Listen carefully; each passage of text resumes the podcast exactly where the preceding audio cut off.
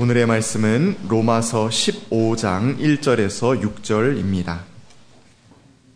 믿음이 강한 우리는 믿음이 약한 사람들의 약점을 돌보아 주어야 합니다. 우리는 자기에게 좋을 대로만 해서는 안 됩니다. 우리는 저마다 자기 이웃의 마음에 들게 행동하면서 유익을 주고 덕을 세워야 합니다. 그리스도께서도 자기에게 좋을 대로만 하지 않으셨습니다. 성경에 기록하기를 주님을 비방하는 자들의 비방이 내게 떨어졌다 한 것과 같습니다. 무엇이든지 전에 기록한 것은 우리에게 교훈을 주려고 한 것이, 것이며 성경이 주는 인내와 위로로서 우리로 하여금 소망을 가지게 하려고 한 것입니다. 인내심과 위로를 주시는 하나님께서 여러분이 그리스도 예수를 본받아 같은 생각을 품게 하시고 한 마음과 한 입으로 하나님 곧 우리 주 예수 그리스도의 아버지께 영광을 돌리게 해 주시기를 빕니다. 이는 하나님의 말씀입니다. 참 좋으신 주님의 은총과 평강이 교회 여러분 모두와 함께 하시길 빕니다. 아, 교회 설립 110주년을 맞이하는 오늘 지금까지 우리를 인도해 주신 하나님 앞에 진심으로 감사를 드리지 않을 수 없습니다. 주님께서 여기까지 우리를 도우셨다. 에베네셀 돌비를 세우진 못하지만 그러나 우리의 마음속에 돌비 하나를 세워놓고 주님의 은총을 찬미하지 않을 수 없습니다. 제법 긴 세월을 교회는 풍상을 견디며 오늘에 이르게 되었습니다. 교회는 말씀이 바르게 선포되고 성례가 올바로 집례될 때 비로소 주님의 교회라고 말할 수 있겠습니다. 선교 신학자인 레슬리 뉴비긴이라고 하는 사람은 하나님의 말씀이 올바로 선포되고 성례가 잘 집행될 때 그 교회는 이러하다고 말합니다. 그리스도께서 친히 그 능력으로 임재하시고 또 믿음을 불러일으키시며 죄인을 거룩한 하나님과 화목하게 하시고 모든 사람을 이끌어 자신의 몸된 교회를 이루게 하신다라고 말합니다. 지금 이 자리에 있는 모든 사람들은 자신이 의식하든 의식하지 않든 그리스도의 몸의 지체로 이 자리에 앉아 있습니다. 바로 이것이 신앙 안에 있는 신비입니다. 우리가 지금 이 자리에 있는 것은 전적으로 주님의 은총입니다. 주님께서 우리를 성령의 능력 안에서 그분의 몸으로 지어 주셨기에 말입니다. 오늘 우리가 이 자리에서 예배를 드릴 수 있는 것은 앞서서 그리스도의 몸을 이루었던 수많은 사람들의 헌신과 수고 덕분임을 잊지 말아야 합니다. 주님께서도 일찍이 우리에게 가르쳐 주셨죠. 한 사람은 심고 한 사람은 거둔다라고 말씀하셨습니다. 그렇습니다. 오늘 우리는 우리가 심지 않은 것을 거두고 누리고 살고 있습니다. 그 사실을 명심한다고 한다면 우리의 삶이 고마움이고 사랑의 빚짐임을 잊지 말아야 할 것입니다. 내가 심지 않은 것을 거두고 내가 심지 않은 것을 누리고 사는 사람들에게 요구되고 있는 삶은 무엇일까요? 뒤에 오는 사람들을 위해 아름다운 것들을 심는 일입니다. 오늘 우리는 대체 무엇을 파종하며 살고 있습니까? 내가 거두어 내가 누릴 수 있는 여망이 없다 해도 장기 지속적으로 내다보면서 뒤에 오는 사람들을 위해 심고 있는 씨앗은 대체 무엇인지를 묻고 있는 것입니다.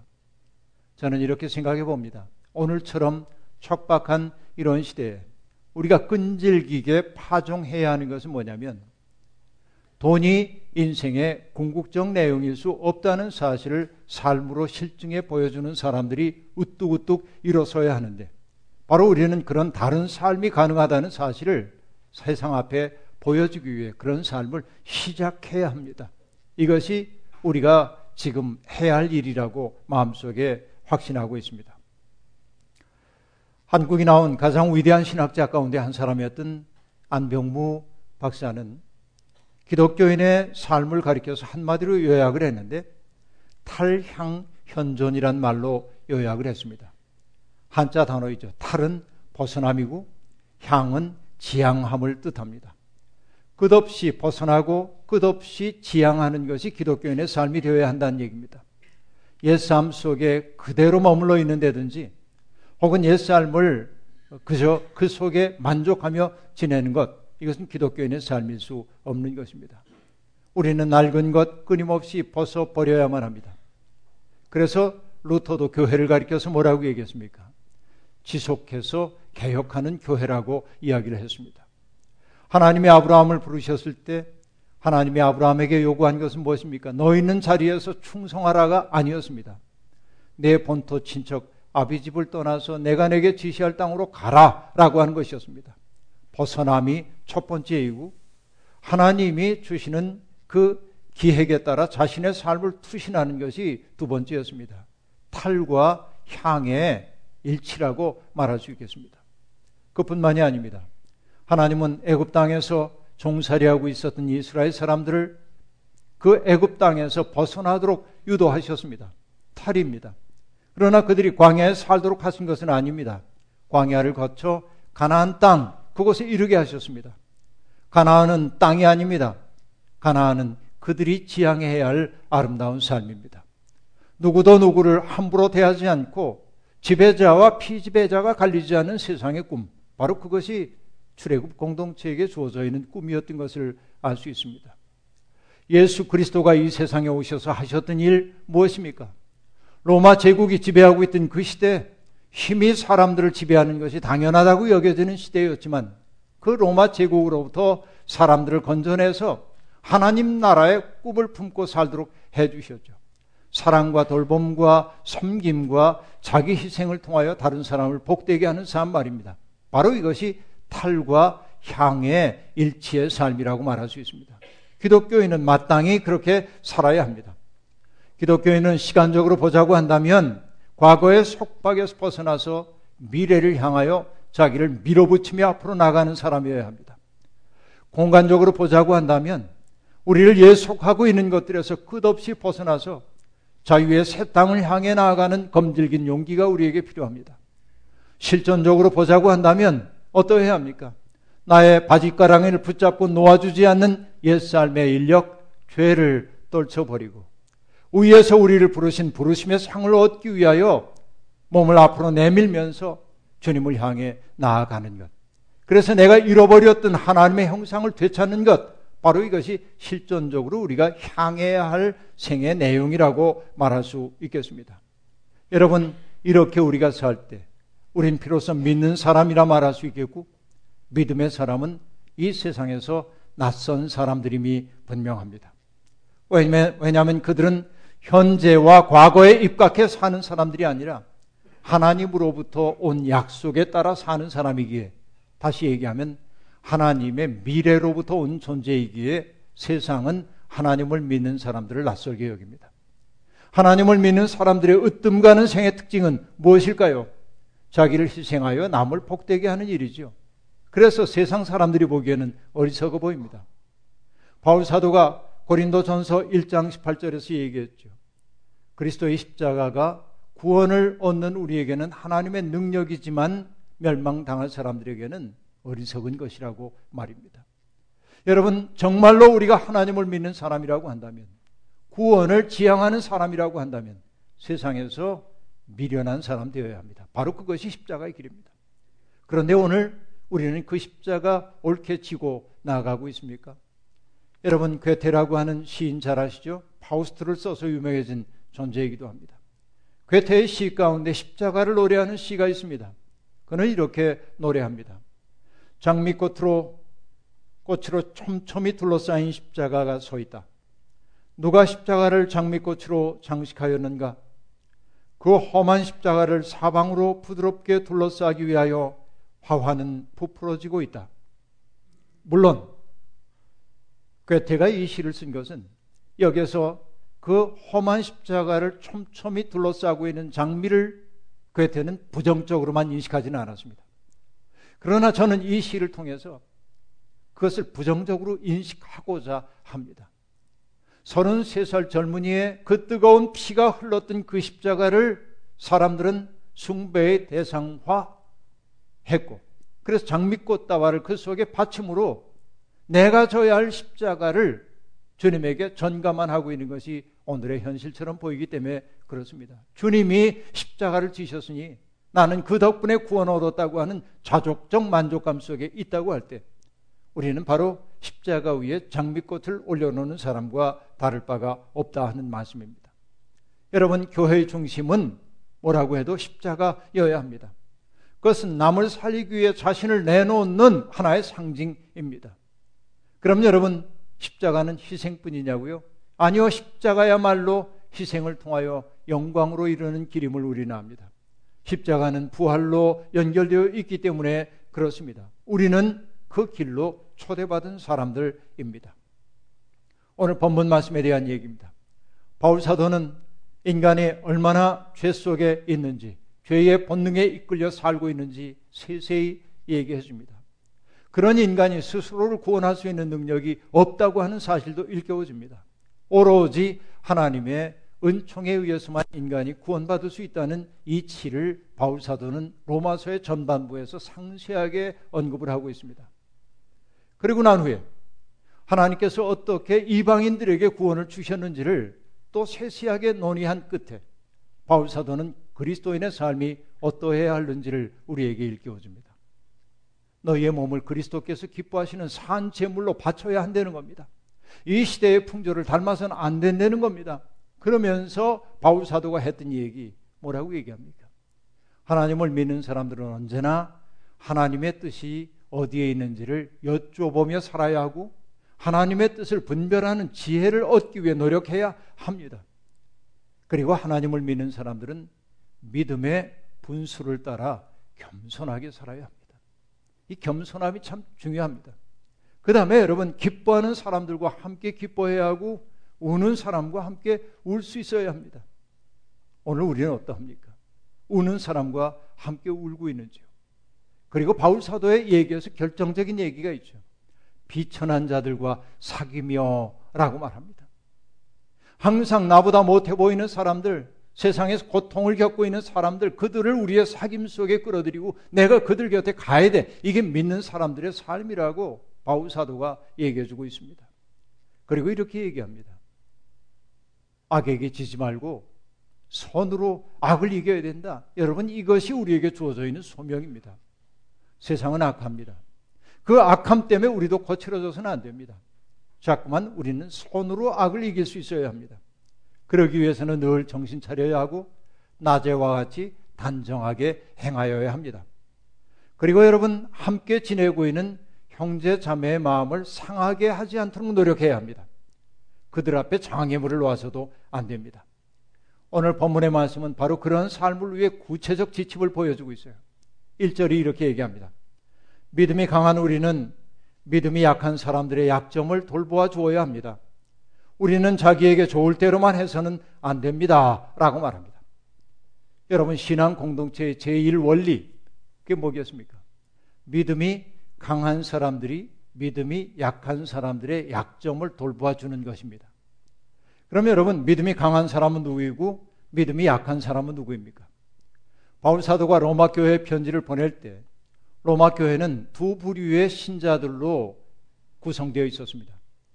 하나는 유대인이 아닌데 그리스도를 마음속에 영접함으로 기독교인이 된 사람들이 있습니다. 유대인의 언어들을 얘기하자면 이방인 기독교인들입니다. 그리고 또 하나는 유대인으로서 그리스도를 영접한 사람들입니다. 어찌 보면 이질적인 두 집단이 한 교회를 함께 구성하고 있었습니다. 그런데 차이가 있습니다. 그들은 비유대인으로서 그리스도를 영접한 사람들은 유대교적인 전통을 알지 못하기 때문에 율법으로부터 자유롭고 유대교의 전통으로부터 자유로워서 그리스도를 활달하게 개방된 마음으로 받아들이며 자유를 누릴 수 있었습니다.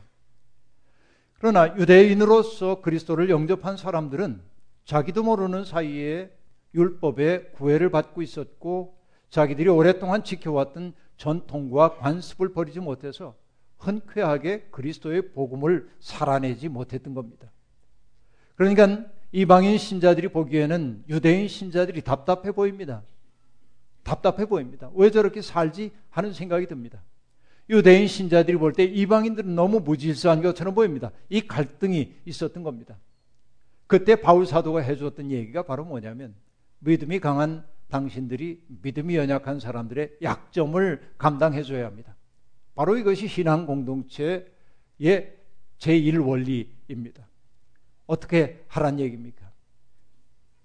전통에 매여 있고 아직도 자기에서 벗어나지 못하는 사람들을 보고 판단하고 정죄하고 손가락질하고 따돌리거나 그러지 말고 그분들의 처지를 인내하고 사랑으로 돌봐주고 차이를 받아들이고 그렇게 해서 품고 가야 한다는 얘기입니다.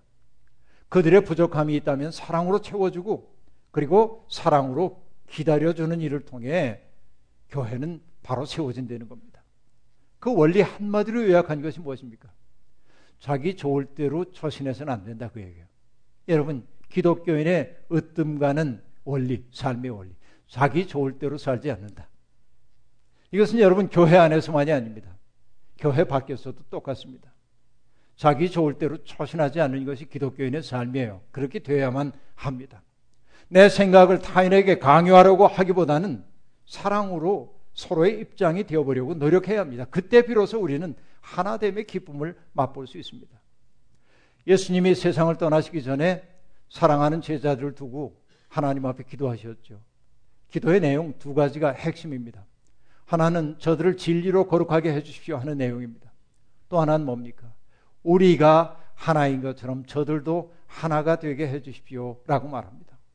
사람은 저마다 다 다르기 때문에 하나가 되기 어려움을 주님은 너무나 잘 알고 계셨고 그 때문에 제자들을 위해 주님은 그렇게 하나님 앞에 기도할 수밖에 없었습니다. 여러분, 세상에 내 마음에 맞는 사람들하고 살기로 작정한다면 우리는 세상 밖으로 나가야 할 겁니다. 함께 살고 있는 사람들 다 내 마음에 들기만 하는 사람이 어디에 있습니까? 그럴 수 없습니다. 그러려면 세상 밖으로 나가야 합니다. 그런데 여러분, 정말로 하나됨이라고 하는 게 우리에게 주는 기쁨과 즐거움이 있다는 얘기입니다. 여러분, 공동체라고 하는 게 서로가 서로에게 선물이 되는 사람들의 모임이라고 여러 차례 말씀드렸습니다. 그런데 공동체를 이루어서 살고 있는 목사님들, 제가 아주 좋아하는 목사님이 어느 신문에 썼던 글을 읽다 보니까 그 그런 고백을 하고 있습니다. 공동체를 어려움에 빠뜨리는 것은 공동체의 이념이나 어떤 지향이 아니라는 거예요. 사소한 문제 때문에 공동체가 위기에 빠져. 이를테면 뭐냐면 치약을 짜는 습관이라든지 어떤 사람은 위에서부터 짜고 어떤 사람 밑에서부터 짜고 양말 벗어놓는 방법이라든지 그런 것 때문에 서로를 용납할 수 없는 경우 때문에 갈등하게 돼. 이게 여러분 사소해 보이지만 그런 문제가 우리를 무너뜨릴 때가 많이 있어요. 교회가 어려움에 처하는 것은 믿음의 본질 때문이 아니라 사소한 그런 차이들을 용납해 줄 수 없어서 교회가 위기에 빠질 때가 아주 많이 있는 겁니다. 그렇죠, 여러분? 근데 정말 중요한 건 뭡니까? 신앙 공동체란 똑같은 생각과 삶의 습성을 가진 사람들의 모임이 아니에요. 정말로 다양한 사람들이 모여서 다양한 이질적인 집단이 이 속에 섞여 있는 겁니다. 그럼 도대체 이 교회가 어떻게 조화를 이루어야 할까요? 여러분, 이 조화의 핵심이 있습니다. 그게 뭘까요? 삼일체 하나님의 친밀한 사귐입니다. 성부 하나님, 성자 하나님, 성령 하나님은 하시는 역할이 각기 달랐지만 그러나 그분들은 성령 안에서 친밀한 사귐 속에 하나를 이루고 있었습니다. 바로 삼일체야말로 교회 일치됨의 근거라고 얘기할 수 있겠습니다. 여러분, 어, 이 자리에 계신 여러분 모두도 헬라어를 한두 마디쯤은 할 줄 아시는데 정말이냐고요? 분명합니다. 제가 얘기해 보겠습니다. 여러분 아는 단어. 에로스. 단어 아시죠? 에로스는 성적인 사랑만을 뜻하는 단어가 아닙니다.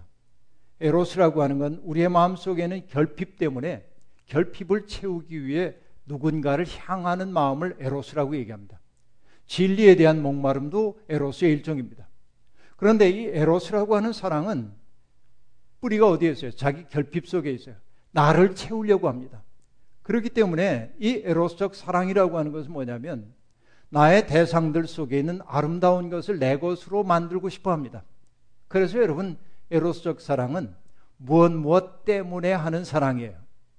그 사람이 아름답기 때문에, 날씬하기 때문에, 그 사람이 힘이 세기 때문에, 돈이 많기 때문에, 젊기 때문에, 쾌활하기 때문에, 그래서 사랑하는 거예요. 에로스입니다. 이것이.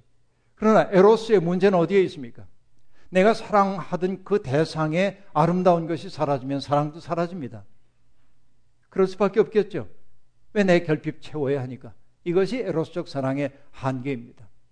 그러나 여러분이 알고 있는 또 다른 헬라어 하나, 아가페라는 게 있죠. 아가페적 사랑이라고 하는 것은 뭐냐면 무엇 무엇 때문에 하는 사랑이 아닙니다. 무엇 무엇에도 불구하고 사랑하는 것입니다. 그렇죠. 서로 이질적임에도 불구하고 통일된 하나됨을 지향하기 위해서 상대방을 품을 줄 아는 것이 바로 아가페적 사랑입니다. 이 사랑을 무엇 무엇에도 불구하는 사랑이라고 얘기합니다. 그렇죠. 여러분, 청파동에 살고 있는 철학자이자 신학자인 김용규 선생님은 이 아가페적인 사랑을 이렇게 설명하고 있습니다. 요컨대 아가페는 그리고 얘기합니다. 마치 여러 가지 악기들이 서로 다른 각각의 역할을 오히려 굳게 지킴으로써 다성성을 가진 폴리포니, 다성성을 가진 하나의 음악을 이루어내는 교향악처럼 심포니처럼 서로 다른 개체들이 모여 서로의 이질성을 인정하고 다양성을 존중함으로써 하나이면서 여럿이고 여럿이면서 하나인 공동체를 마침내 이루어내는 사랑입니다. 여러분, 교회를 지배하는 사랑이 아가페적인 사랑이라는 사실을 이 인용문이 절묘하게 보여주고 있는 것입니다. 자기를 도드라지게 보이기 위해서 자기의 악기 소리를 높이는 순간 교향곡은 깨질 수밖에 없는 것처럼 교회도 똑같습니다. 교회 공동체 역시 누군가가 소리를 크게 내기 시작하는 순간 교회는 무너지도록 되어 있어요. 그게 목사의 소리가 너무 높아도 안 되고 또 다른 성도들의 소리가 너무 높아도 안 되고 함께 조화를 이루어가는 이 지혜가 정말로 필요하다 하는 얘기입니다.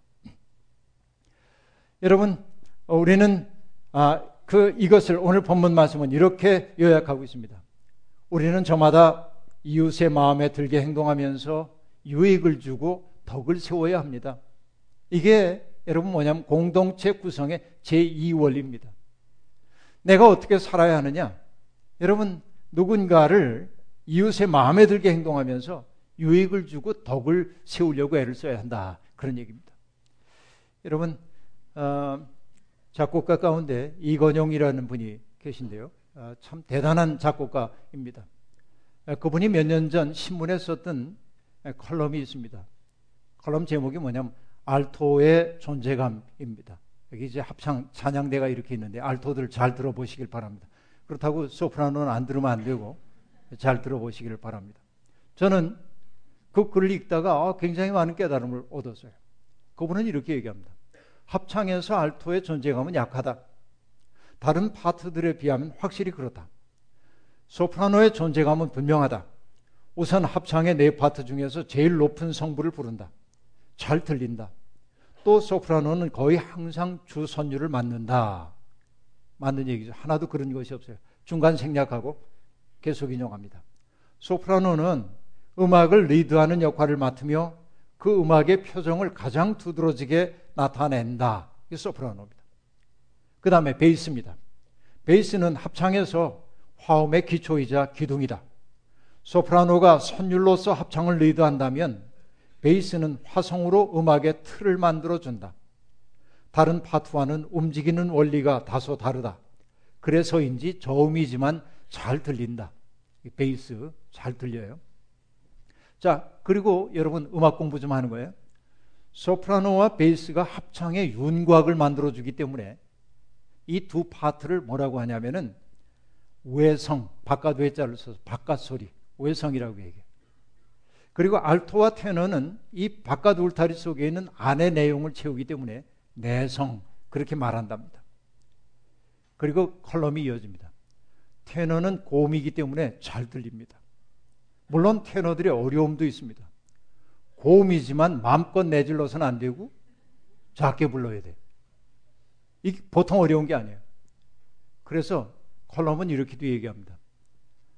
그래서 테너는 가끔 음이 떨어지기도 한다. 그리고 이어집니다. 음이 떨어져 눈총을 받기도 한다. 이 테너의 운명이에요. 자, 이들에 비하면 알토의 존재감은 이도 저도 아닙니다. 선율을 책임지는 것도 아니고 화성 진행의 기둥 역할을 하는 것도 아닙니다. 소프라노가 베이스가 하는 거죠. 게다가 여성의 저음이어서 소리가 약합니다. 다른 파트들에 묻혀서 잘 드러나지 않습니다. 그래서 많은 사람들이 합창단에 들어오면 소프라노가 되고 싶어 합니다. 왜? 존재감을 느끼고 싶기 때문에 그렇습니다.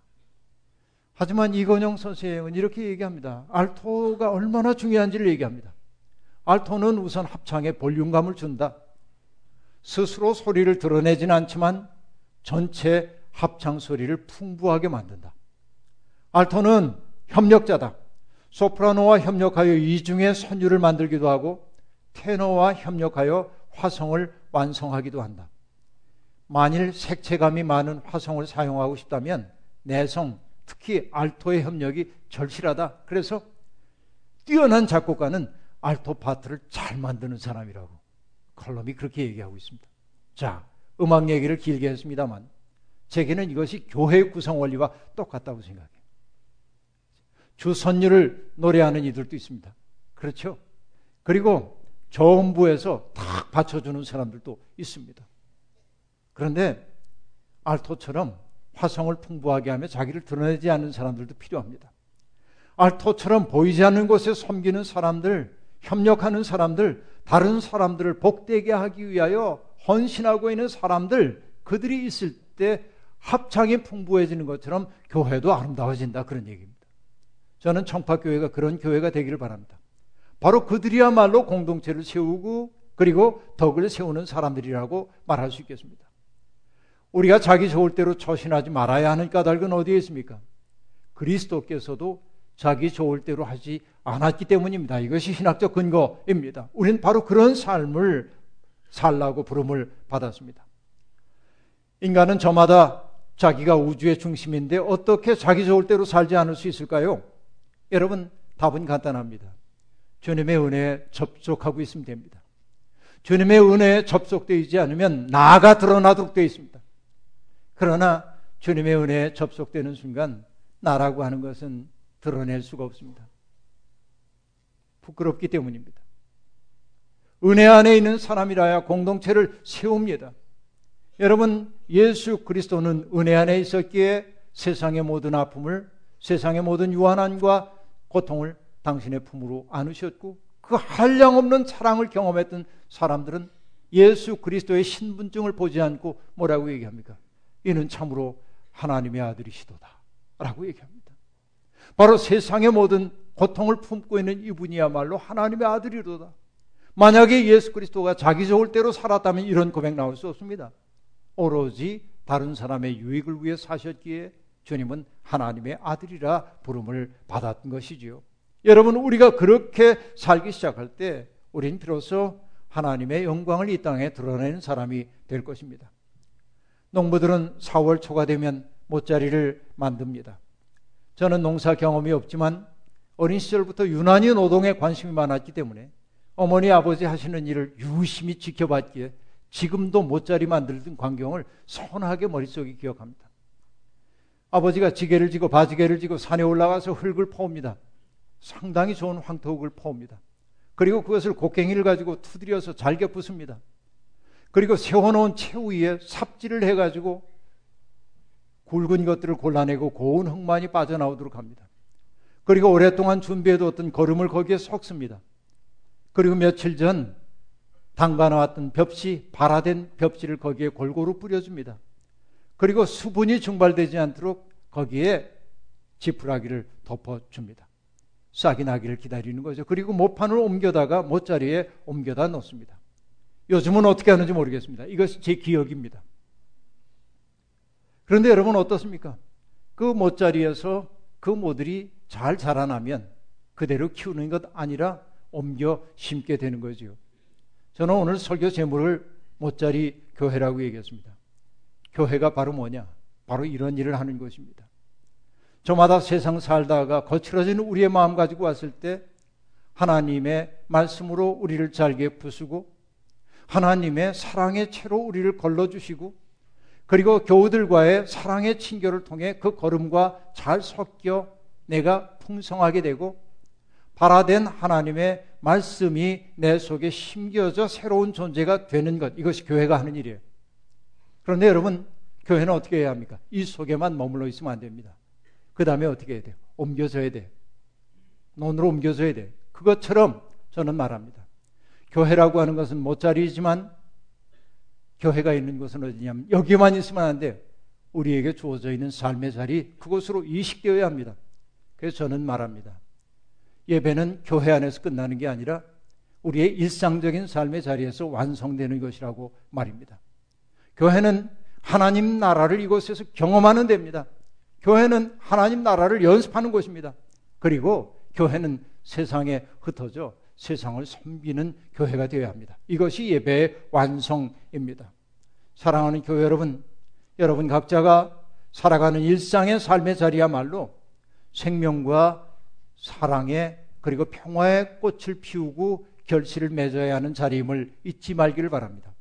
저는 설립 110주년을 맞이한 우리 교회가 그런 생명의 못자리, 평화의 못자리가 될 수 있기를 주님 앞에 간절히 기도하고 저와 여러분들이 이것을 명심하고 아름다운 교회 이루자고 여러분 초대합니다. 주의 은총이 여러분과 우리 교회와 늘 함께 하시기를 주의 이름으로 축원합니다. 아멘. 주신 말씀 기억하며 거듭의 기도 드리겠습니다. 자비로우신 하나님 정말 마른 뼈처럼 소고기만 하던 우리들을 불러주시고 하늘에 숨 불어넣어 하늘 군대 이루게 하시니 감사합니다. 세상은 아무리 거칠어져 가도 하나님의 꿈이 이 세상을 지배하고 있다는 사실을 몸으로 실증하는 우리가 되기를 소망합니다. 110년의 역사를 가진 이 교회가 품넓은 느티나무처럼 세상에 지친 사람들을 품에 안고 저들을 쉬게 하고 회복시켜 세상에 평화의 도구로 내놓는 아름다운 교회가 되게 하옵소서. 예수님의 이름으로 기도하옵나이다. 아멘.